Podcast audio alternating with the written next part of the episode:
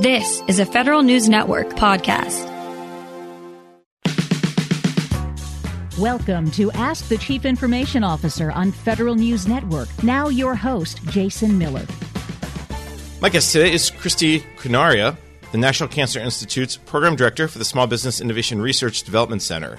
Uh, Christy, welcome to the program. Thank you for having me. Now, this is a, a, special edition of Ask the CIO. Of course, you are not a CIO, quote unquote, but you do work in technology, and you are a finalist at the uh, for the Women in Technology Leadership Award. So uh, that's part of the reason why we're talking to you. But before we go down that path, let me just ask you discuss what you do at the uh, SBIR Development Center. What is your role? So I'm a program director at NCI's SBIR Development Center. That means that I help manage a portfolio of small businesses who are working working on cutting edge, early stage technology. So many people will probably recognize the NIH, the National Institutes of Health, as an agency that does a lot of research and funding for basic research. But what many people may not be aware of is that we also fund a lot of small businesses specifically for the purpose of doing sort of this cutting edge innovative work that's in alignment with our agency's mission. And it's actually not just the NIH that does this, there are a number of agencies across the federal government that participate in this program the SBIR is one of those programs, without a doubt, that's been very successful to a certain point, and then we, they'll call it the Valley of Death. I'm sure you've heard that term before. So, as the as the program director, you are doing what day in and day out? A lot of the time, I'm spending working with my portfolio companies, helping them understand what their opportunities are. Also, so awarded companies that are in my portfolio. I'm also working a lot with folks who come in trying to get into the SBIR programs. So many people want to engage, and as part of the federal government, we want to make sure that we stimulate those small businesses so that they can be working on developing the next generation of technologies. And coming from the National Cancer Institute, for us, of course, it's really important that we support development of the next cancer cure, cancer care technology wave. Imagine that when you look at the number of companies coming to you, your background's got to be in what? Is it research? Is it development? Is it IT? That's such an interesting question. So, for me, I'm not a cancer researcher by training. I am not a biologist by training. I'm actually a chemist. Uh, both my degrees are in chemistry. So, for me, it's really interesting to come to my current position and bring this perspective. When I was doing research at the bench, I did a lot of interdisciplinary work, working with physicists, working with biologists, and then I really appreciated that what was important for making these projects successful to move the research forward was to work from a from an interdisciplinary viewpoint, understanding that there were a lot of opportunities to bring in different points of view, different knowledge bases to help for a common cause and moving technology forward. And so for me today, working at the NCI SBIR Development Center, I use my perspective in having developed technologies, platform technologies, not necessarily cancer, but understanding how those technologies work and helping apply them for cancer research. How often does chemistry come up nowadays? chemistry comes up a lot. All the these, time. All the time. I mean, we have so many technologies. If you think about next generation sequencing for DNA, for RNA, a lot of that is based in chemistry. When you think about developing the next diagnostic assay, a lot of the materials you work with have to do with chemistry. Uh, so much of it comes back to that. Uh, but being able to incorporate all of that into our portfolio, make sure that our, our portfolio is diverse, uh, but still aligned with the Na- National Cancer Institute's mission, uh, that's something that I, I bring to the job. And as you walked into this job, part of it is understanding the technologies that the small businesses bring to you. They're all going to be based in chemistry. They're not all necessarily going to be maybe based in, in deep research. There could be a lot of the IT side. Have you had to learn that IT side? Have you had to pick up a little bit of programming or a little bit of like, okay, I, I better just understand when they talk about the software or the, the hardware pieces that they want to apply to their research, I better understand at least a little bit of it? Technology continues to evolve. And even though I come from this, from the point of view of a chemist, absolutely we have to stay on top of the more recent emerging technologies and things like information technology artificial intelligence machine learning these are all different techniques that are coming up these are all areas of of development that are rising and getting implemented into our work um, into the work that we fund. And as a program director, I personally, yes, have had to get more savvy with understanding how these technologies are going to be impactful for the for the research that we fund and for the work that we do as a federal government moving forward. Was there something that you did specifically to do that, or is it just a matter of I read articles, I did did some attended some webinars, I, whatever it was? I mean, or was there something like did, was there a specific set of classes or training sessions you went through? Because if you think about it, you're not so different than a contracting officer who's trying to buy certain technologies that they have to understand what how at least the basics of AI or, or, machine learning, or you're not that much different than say a program manager who's working in the agriculture department. So talk a little bit about how, how you kind of uh, upskilled yourself. Right. So upskilling oneself, uh, given that no longer in school, the, the access that we have to information comes in different forms. And as a program director, I take advantage of one talking to my peers who are experts. The National Cancer Institute has a great workforce that is skilled in this area, working with them a lot.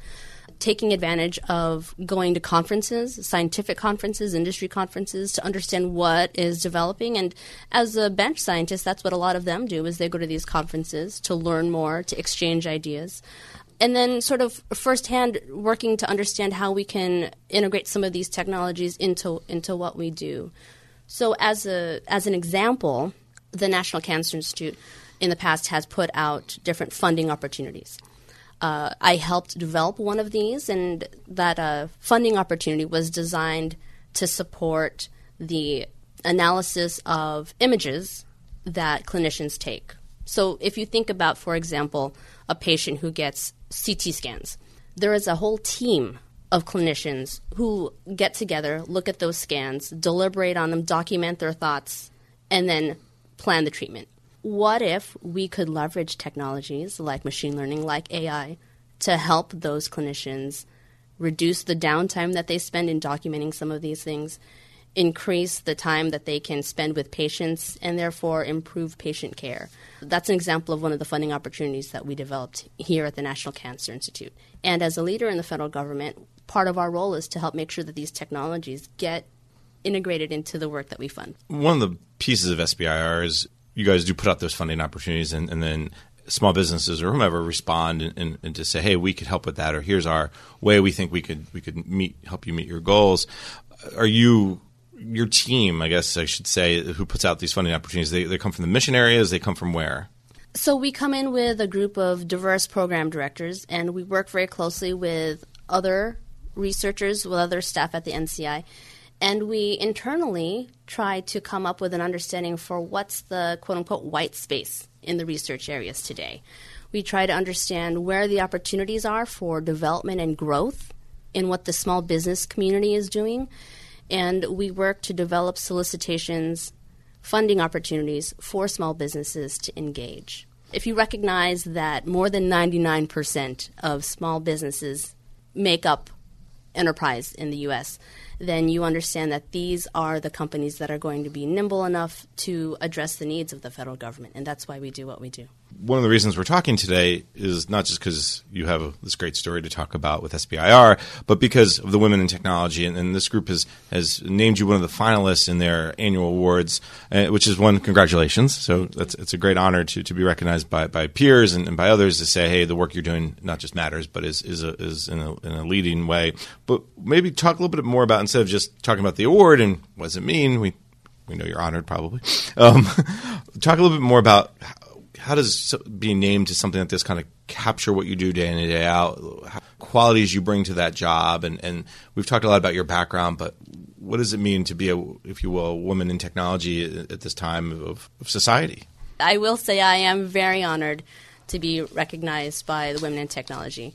When I think of leaders and and impactful leaders, I think of people who have empathy. And by that I mean people who recognize the value of diverse perspectives, to get them to, to better solutions. I believe that's strong enough because I see that in the work that I do today. I'm very fortunate to have a supervisor who has convened a group of program directors that is diverse. For example, if you look at the program director makeup in our in our office, half of them are women. I'm very proud to be able to say that. And from our office, we have representation from different technical backgrounds and expertise, but also in, in various cultural experiences. And what that enables us to do is to appreciate the differences, different perspectives, and we apply that, and I apply that in my work as a program director. When I look at the people who come to the SBIR Development Center for funding, I try to keep an open mind about who they are, where they're coming from, where their ideas are coming from, because you can't really predict where the next best idea is coming from, and you don't want to shut anyone out. That diversity of, of thought, that diversity of, of backgrounds, talk a little bit about how that helps you guys when you get in a room together and you're, you're deciding on hey, we should fund this or fund that. How does that kind of come together? Because I think it's easy to say, well, good idea is a good idea, but because of half the group is women and, and, and because it's a group of diverse backgrounds from a culture perspective too, everyone brings their own set of viewpoints. I will say because of the way that funding decisions are made here at NCI. Uh, the first rubric we use to decide on funding is how well review panels score an application. Once they come into NCI SBIR and we have an opportunity to deliberate further, we absolutely look at who's the team, what kind of expertise do they have, what kind of problems are they trying to address.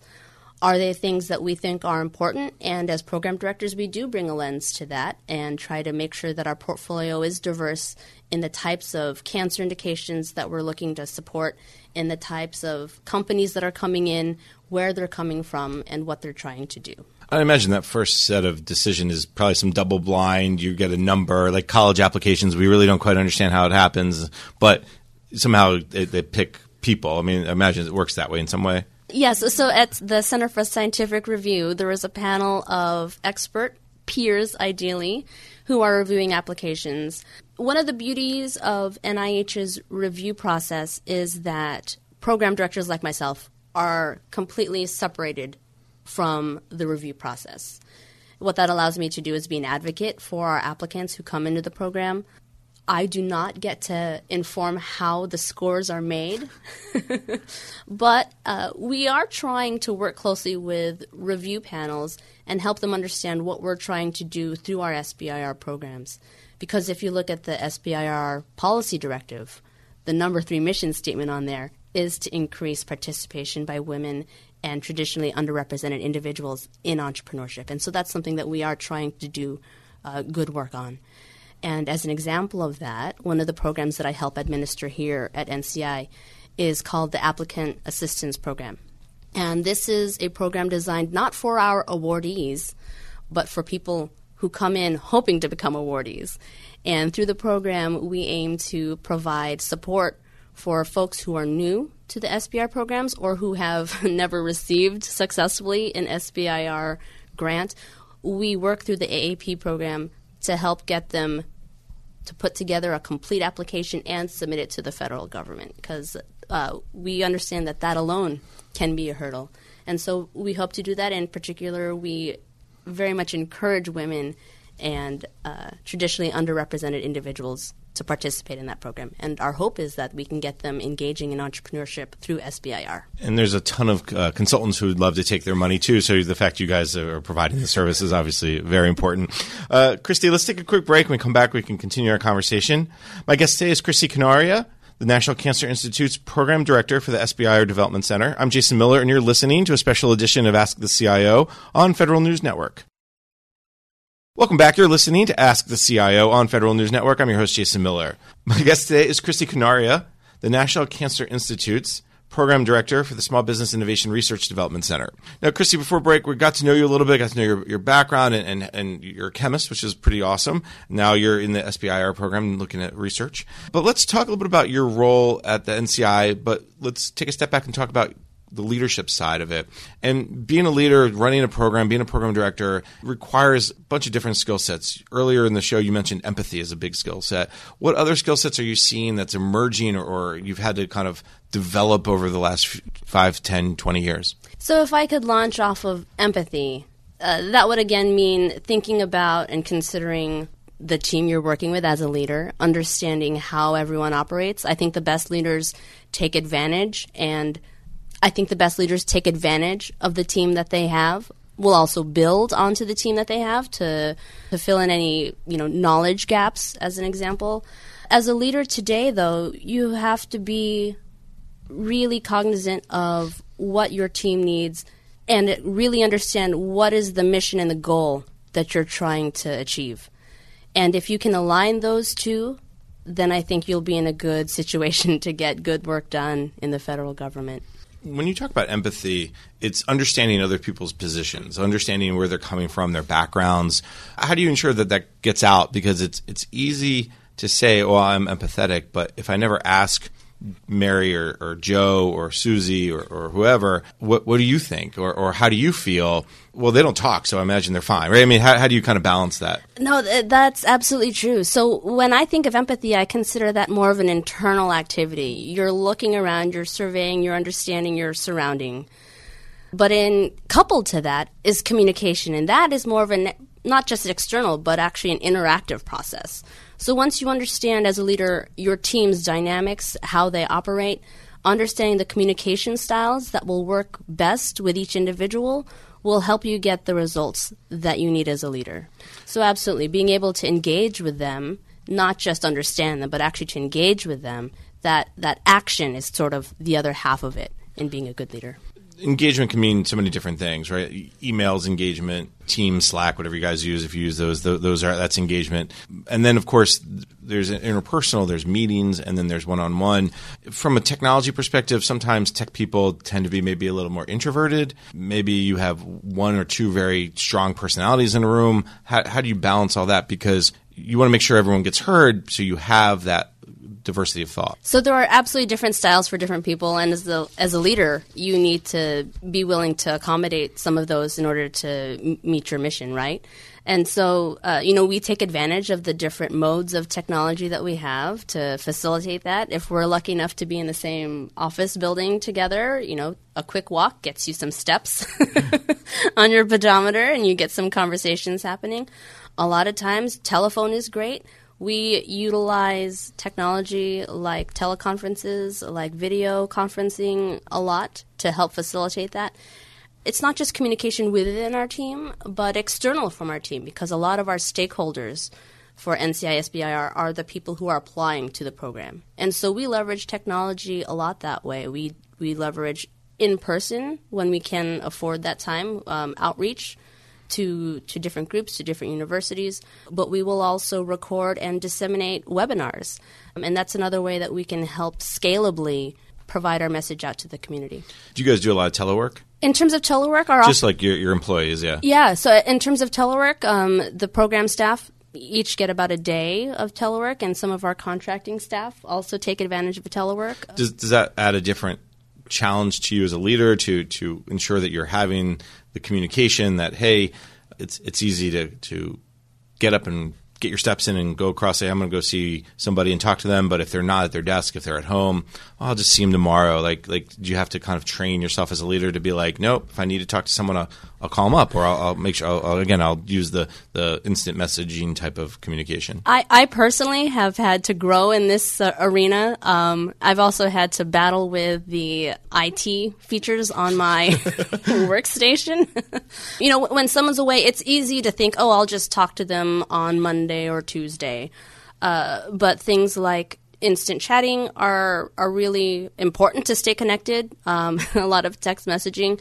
I've become a real fan of just making cold calls. Personally, I appreciate a good cold call because I actually get more done that way rather than actually trying to schedule a 15 minute meeting. Um, I've been really surprised pleasantly by how much work I can get done that way. Now, are you more surprised by how much work you're getting and the fact that someone actually picked up their phone? because if you're working with with all due respect to our millennial friends, uh, the telephone uh, it's not it's not Instagram or it's not a, a, text message. Yes, no, you can call somebody, right? yes, the the fact that you can call someone is amazing. One thing that I will say is a bonus working as a program director at the NCI SBIR Development Center is that in my role I help make funding decisions. And so when someone sees my phone number on their phone, they are very happy to pick very, very good point. Very good point. Um, the other piece of this is when we talk about leadership and technology is when you get a room and you're, you are making those decisions, uh, and, and, we talk about the diversity of thought again, is there an approach you've taken or approach that works for you to ensure that everyone around the table gets their fair share of say? And, and maybe somebody who's a little more introverted, maybe you have to go to them after the fact, or someone who's more thoughtful, they can send you an email? Like, how have you kind of worked out to ensure that there's not this tell me now or forever hold your peace type of discussion and people feel maybe left out or, or not part of the discussion? So I take a page from the strong leaders that I've had in my experience. And the way that we operate is we make sure that discussion happens and then we take time to make sure that everyone gets an opportunity to say their piece.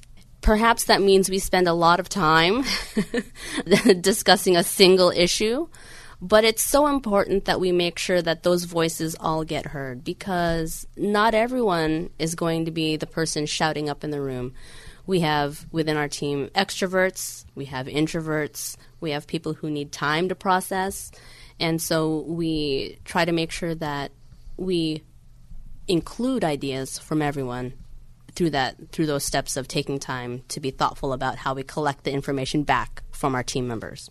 This approach, I think, whether it's your approach or just more generally, the, the approach to management has definitely evolved over the last 15, 20 years. Give me a sense of what you see as what's different today than maybe it was when you first started out or when you first became a manager. When I think about 20 years ago versus today, I think about how how job advancement happens, how job stability has changed.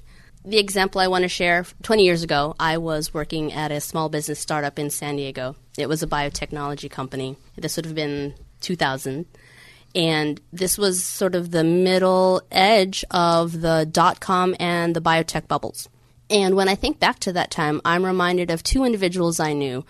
One of them was a research chemist at my company, and that person, in a two year period, stayed at that position. Another individual I knew worked at a different company, also started as a research chemist. But because of the turnover that was happening in San Diego at that time with a lot of biotechs, companies were coming up, they were going down, new ones were popping up. And this individual, this other individual, ended up in a two year period being at three different positions. And at the end of that two years, he had gone from a research chemist, switched tracks to management, and had landed as a vice president at a biotech company. And so when I think of things that stay the same, they are that every opportunity, every job change brings an opportunity for advancement and professional development. But when I think about what's different, I think about the stability of those jobs that may be um, around today versus 20 years ago. So 20 years ago, we were in a cycle of a lot of change in terms of small business startups, uh, whereas today, I think the the half life for a small business uh, is on the order of five to six years. Now, you work in the small business world. Does that scare you? You're giving them funding opportunities and well, hopefully they'll be around. I mean, especially SBIR, these tend to be, even though they're, they're maybe one year money or two year money, they, they still tend to be long term efforts. So, the reality of what we do in SBIR is that we are funding early stage projects. These are supposed to be high risk projects. And from my perspective, if we can give companies the opportunity to try something new because again these are the small businesses that are nimble they're able to pivot in terms of the direction that they're working in if we can give them the capital they need to do that that's to our benefit if they can even fail fast that's something that we want them to do because the next opportunity is there. And with a program like SBIR, which has been around since the 80s, there is an opportunity for them to continue doing that good work. One of the programs that I manage is called the I-Corps at NIH program. And this is a program that we developed back in 2014. And it's designed to support small businesses that are new to the to the entrepreneurship world. A lot of times, these will be early stage startups, um, brand new startups. Maybe the researchers on the on the company teams are are very recently from academia. You know, through the NIH SBIR, we've supported them for doing the R&D technical work. But through a program like NIH at I-Corps, we are then supporting them to understand the commercialization aspects around an early stage project. We want them to understand okay, you're working on thing X, but why and for whom? And if you can under, understand those things early on, you can make pivots if needed. And, and for us, the NIH, for the NCI, and for the small businesses, that's something that we can both agree on. We want success for them, and if they're not going down the right path, we want to identify that early before we go down too much time and with too many dollars. The fail fast piece is so important. I mean, especially when you talk about the funding of, of research, whether it's for the National Cancer Institute or more broadly through NIH. From a leadership perspective, that also you're not just managing the internal people, you're also managing the external people, and that takes a different set of skills as well. Maybe talk walk me through a little bit of what skill sets you've kind of pulled from your experience to help with these small businesses. And and you know small businesses can be tough people to manage. Well i i absolutely pull from my experience in having worked at a small business. The startup that i was in is no longer a small company. They are arguably too big too big they're arguably too big but having worked in a small business, I understand the type of mentality it takes to succeed, to work day in, day out. And I bring that keen understanding to my work in interfacing with those individuals coming into the SBIR program. Because the reality for them is that if they are a driven entrepreneur, their life is the company that they're working on. They have stress levels that are on a different level from perhaps what uh, you or I normally deal with. Um, and, and so understanding where they're coming from, understanding their perspective, helps me provide them with the resources they need in a fashion that they can readily accept.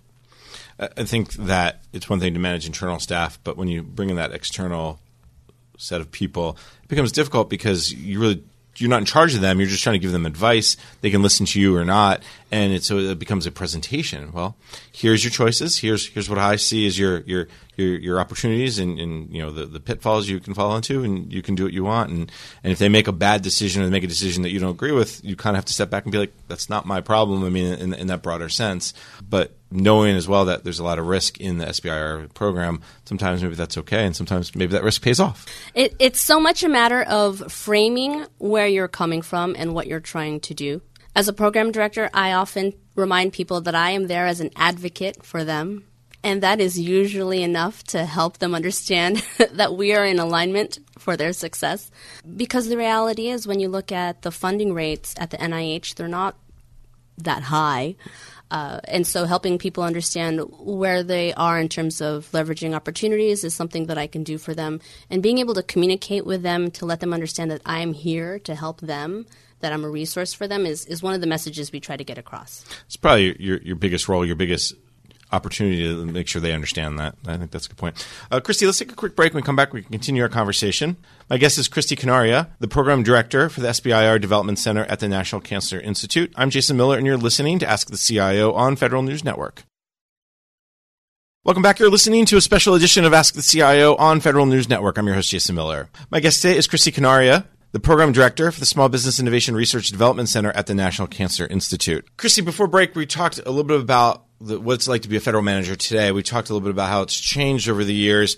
One of the things about being a federal manager and, and working in both internal and external facing customers, if you will, or, or coworkers and customers, is you see a lot, you experience a lot. So, other managers, other people, what, what kind of advice would you have for them? So, for other managers, what I would say is that we need to really be paying attention to the pipeline. If we think about who we are supervising the folks that we manage and their professional careers. How do we continue to ensure that the federal government has a strong workforce? Part of that is going to be looking at our pipeline, and by that I mean up and down and to the side. But especially with those coming up from behind, I believe that providing them with strong mentorship, strong examples through leadership, is one thing that we can do pretty easily because that should be part of our role as leaders in the federal government as managers. We hear a lot about mentorship. Is that something that you're able to take part in, or is there something that happens within the SBIR Development Center? So, mentorship ha- happens in a lot of different ways. I personally have been mentored by amazing individuals, men and women, throughout my career. At the National Cancer Institute, we actually do have programming available for program directors like myself and others to take advantage, to get support, to continue professional development for ourselves. But in the in the office, I try to mentor those around me as well. One thing that's interesting about our office is that we are comprised by a large number of AAAS Science and Tech Policy Fellows. And so that is a program that we have appreciated very much uh, because the individuals who go th- through that program are very t- talented, multi multi-talented with a capacity for for leadership and incorporating their scientific background for for science policy. And so for myself, I was fortunate to be mentored by fellows ahead of me and I try to give that back by providing support to the fellows who come after me. I'm going to throw just a little bit of a curveball. Is there a best piece of advice you've ever gotten from a mentor? Is there is there anything or a book that you've read that someone has said, "Oh, you got to read this book," and that's it's changed your life? I, from a, of course, a professional perspective. I have uh, I have a trusted mentor in my circle, and she spoke to me in terms that she thought I would understand, given that I work with small businesses and SBIR. And she said, Christy, take a look at these companies. They all have scientific boards of advisors. You, Christy, are your own most valuable, most important enterprise. You should have your own board of advisors. And I thought about this and I thought, you know what? Yes. I should have my own board of advisors. And what that did was it helped me to look critically at my own skill set, where I had strengths, where I had opportunities for growth, and identify where I need help. And what that also allowed me to do was feel empowered about how I approach relationships moving forward. I can do that now with earnest and sincerity and authenticity because I believe that every relationship that we build is a two way street. So, someone who might have information for me about how to develop X in my own personal, professional, personal development um, can still get something from me um, as a mentee. And so I engage in both uh, mentorship with differentials, um, but I also engage in peer mentorship as well. And so I think that's really important, understanding where your where your strengths and opportunities for growth are and building your own personal board of advisors is something that anyone can do. One of the biggest challenges I see, though, is time. Right, as as a manager, you are putting out fires, you are dealing with your day in and day work. So, do you carve out a portion of your week, a portion of your day, a portion of your month to say, "I'm going to go meet with two or three different people to to just have that conversation, have a cup of coffee, or or have have lunch, so so you can t- discuss. Hey, I'm finding this challenge. How do you help, help me solve it? I don't know if it's okay to name drop. I think it's okay. Okay. So when I was going through the AAAS uh, Science and Tech Policy Program, we had a speaker come and talk to us, and it was Arti Prabhakar.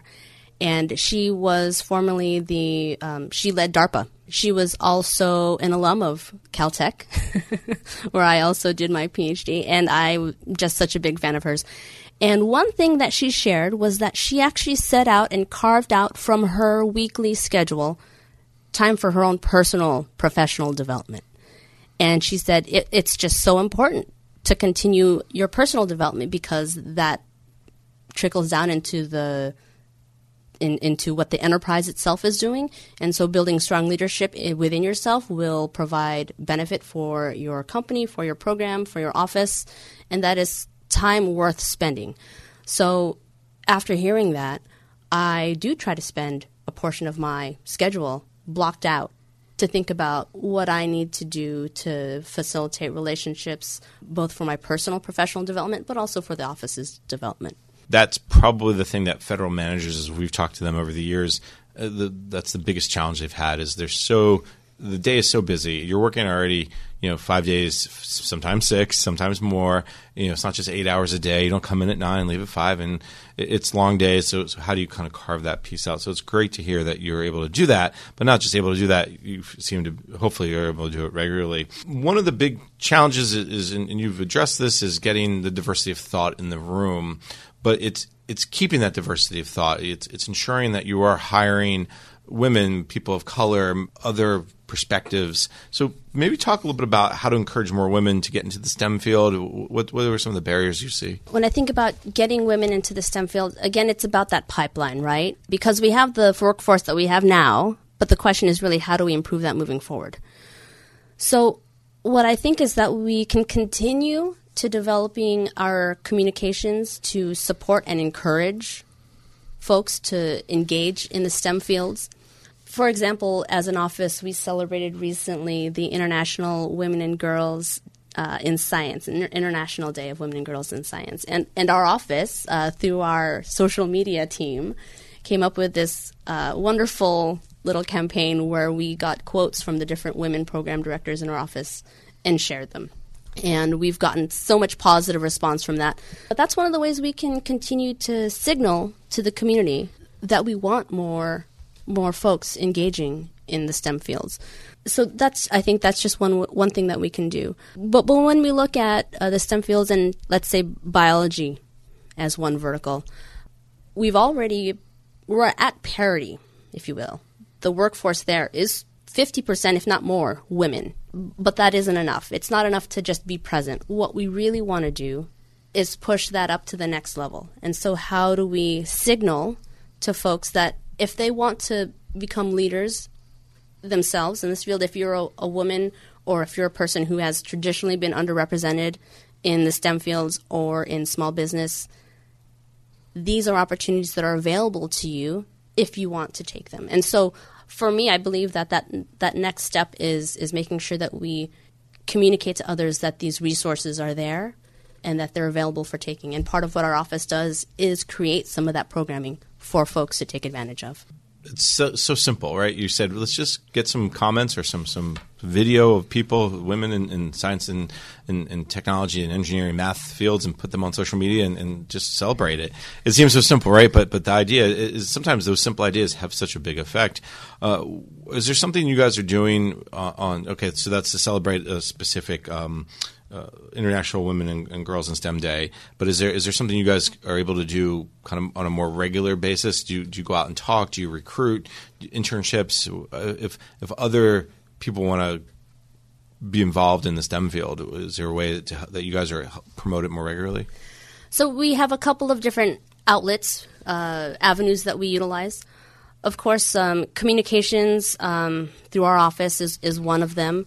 Um, we have programming that we've developed as well. One of the programs that I help administer is called the Applicant Assistance Program. And we actively um, encourage women and underrepresented individuals to take advantage of these programs. Um, that one in particular is, is, aimed at helping folks actually apply to the SBIR um, programs because many of them don't don't recognize that these are opportunities that are available to them. that that Congress has actually mandated us, the NCI, to spend money in supporting small businesses uh, who are working in these areas. And and on top of that, part of our policy directive is to increase participation by women and minorities. Um, to participate participation by women and underrepresented individuals in entrepreneurship. That is so much about what we do. The other thing that we can do is lead by example. And when uh, when program directors like myself go out across the country, give one-on-one presentations to universities, to incubators, to let them know that these programs like the SBIR are available. Programs like application assistance, applicant assistance programs are available. Programs like the I-Corps at NIH program are available. My hope is that they get to see someone like me in this position providing these resources. And I think being able to lead by example is one of those things. So if you can see that a, a woman, let's say minority, possibly ambiguous ethnicity, is up there talking about these opportunities, making sure that it's signaled that these opportunities are available to you, our hope is that those folks will then engage. As you go out and talk to small businesses, are you seeing more women, more underserved populations involved or, or interested? What, what's what's the current, if you will, what's the current view look like today versus again maybe three years ago, five years ago, ten years ago? That's a great question. We we as scientists we want we all want to be able to get some metrics behind this. More data, right? More data. More data is more better. One of the things that we struggle with, however, is that we don't have good data. Up until very recently, the SBIR program's ability to track things like women and underrepresented individuals in engagement with SBIR has been through self certification. And for a variety of reasons, folks will fill that out and they won't fill that out.